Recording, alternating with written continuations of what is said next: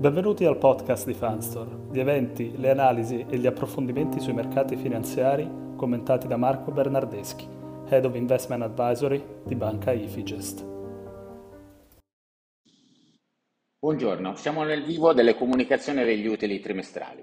Dopo una giornata eh, di ieri all'insegna del segno meno, i future americani hanno eh, invertito la rotta e stanno salendo a seguito eh, delle mh, comunicazioni di Microsoft ed Alphabet con previsioni di vendita ottimistiche e fatturati e utili operativi che aumentano a doppia cifra.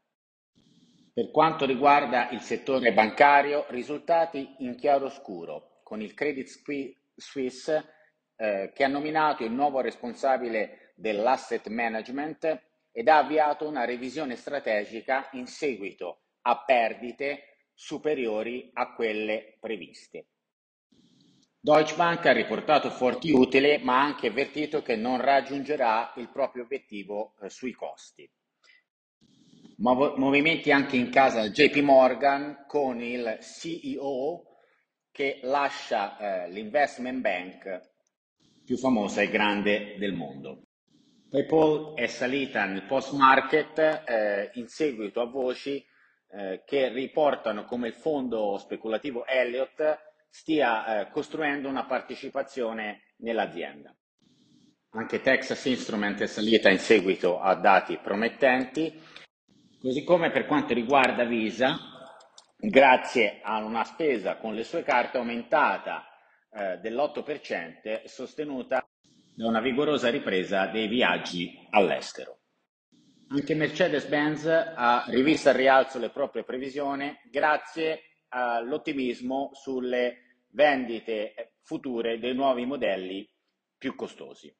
Sempre dal lato delle notizie positive, la Turchia eh, apre oggi un centro operativo congiunto con Kiev e Mosca e Nazioni Unite per facilitare l'esportazione grano, del grano dai porti ucraini. Le spedizioni potrebbero iniziare entro una settimana e raggiungere 20, i 25 milioni di tonnellate entro la fine dell'anno.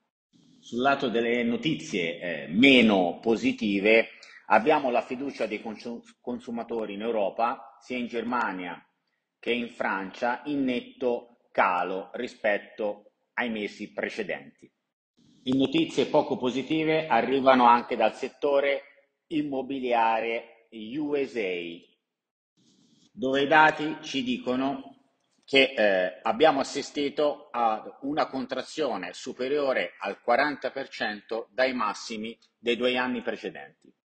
Ciò riporta le vendite di casa di nuova costruzione a livelli soltanto di poco superiori a quelli di marzo 2020. Anche sul lato curva dei tassi, notizie poco incoraggianti.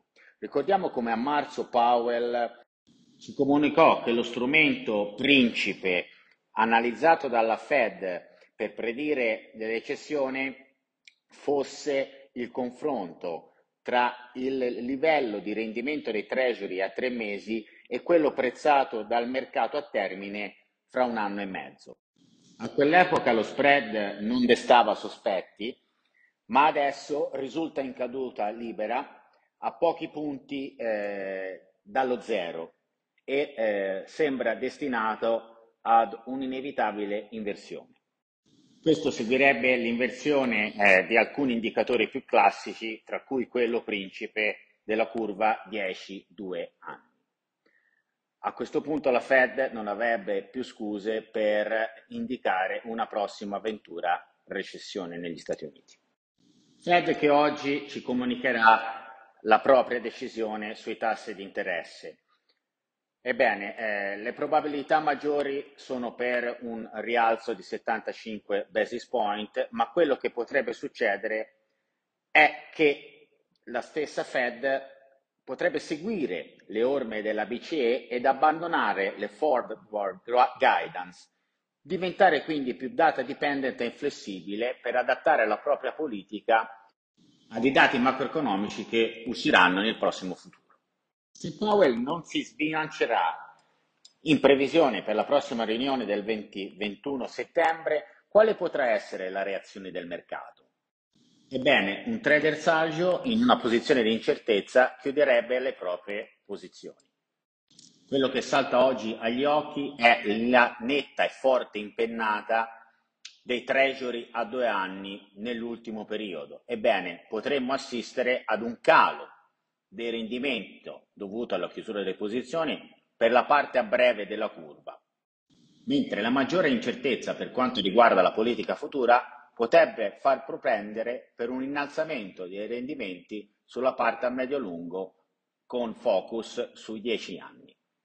Più incerte le conseguenze sul lato azionario, ma David Zervos, famoso strategist di Jefferies, ci dice che una Fed più data dependent e flessibile nella propria politica potrebbe favorire le azioni nel medio periodo.